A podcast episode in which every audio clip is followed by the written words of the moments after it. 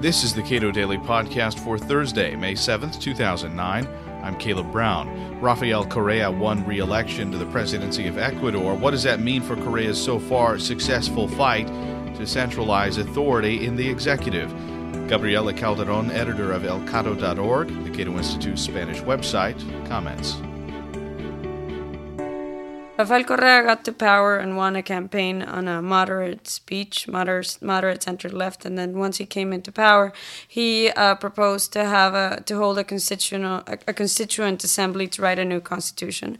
There were elections for the members of this constituent assembly, which was in the end constituted by more than eighty percent uh, majority of Correa's party and they wrote a new constitution, which was then approved by a slightly declining majority of six between 62 I, I forget 62 or 67 percent of the electorate.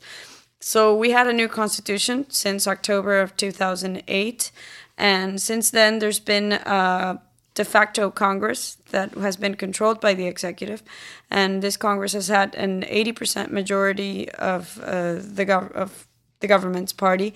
And they have not uh, basically they, they have not fiscalized any of the government acts and and so it's been all under the control of the executive. This includes the the, the state attorney general's delegation, the tri- the electoral tribunal delegation, and it also includes the constitutional court, and they also replaced the Supreme Court judges.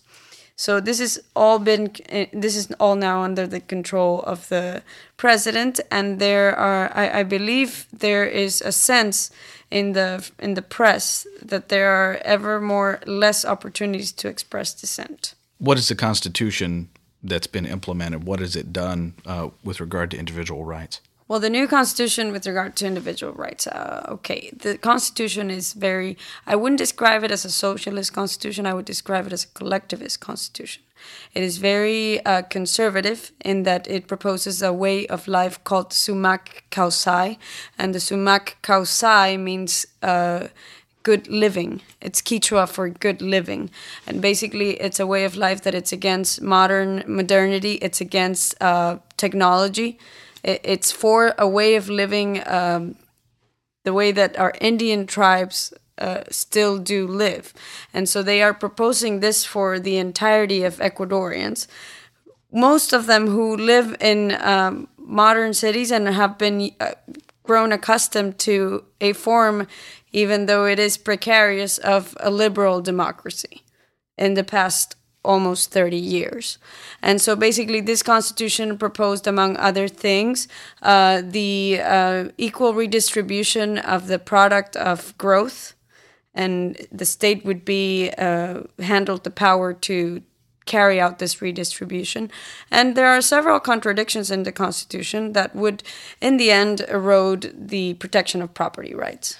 What opportunities uh, do uh, the citizenry of Ecuador have moving forward to oppose Correa, oppose portions of this constitution, and oppose the de facto uh, legislators?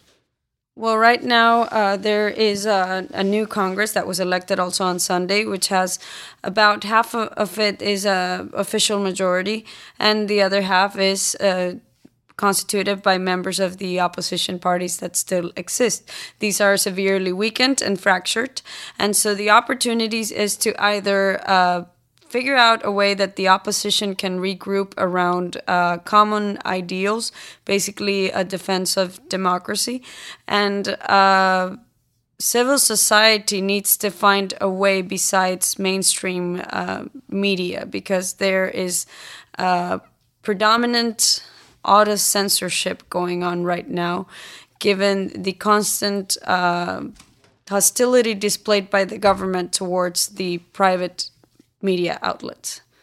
And so the opportunities that we have is, I guess people have to keep talking despite the fact that a lot of them are afraid. Just last week, the most popular uh, news anchor was, quit from his channel because he was being censored by the owner of the channel and the owner of, there's no law making the owner of the channel uh, censor their anchors but they were doing it so this is the ultimate evidence of auto censorship in our country. Gabriela Calderon edits the Cato Institute Spanish website, elcato.org.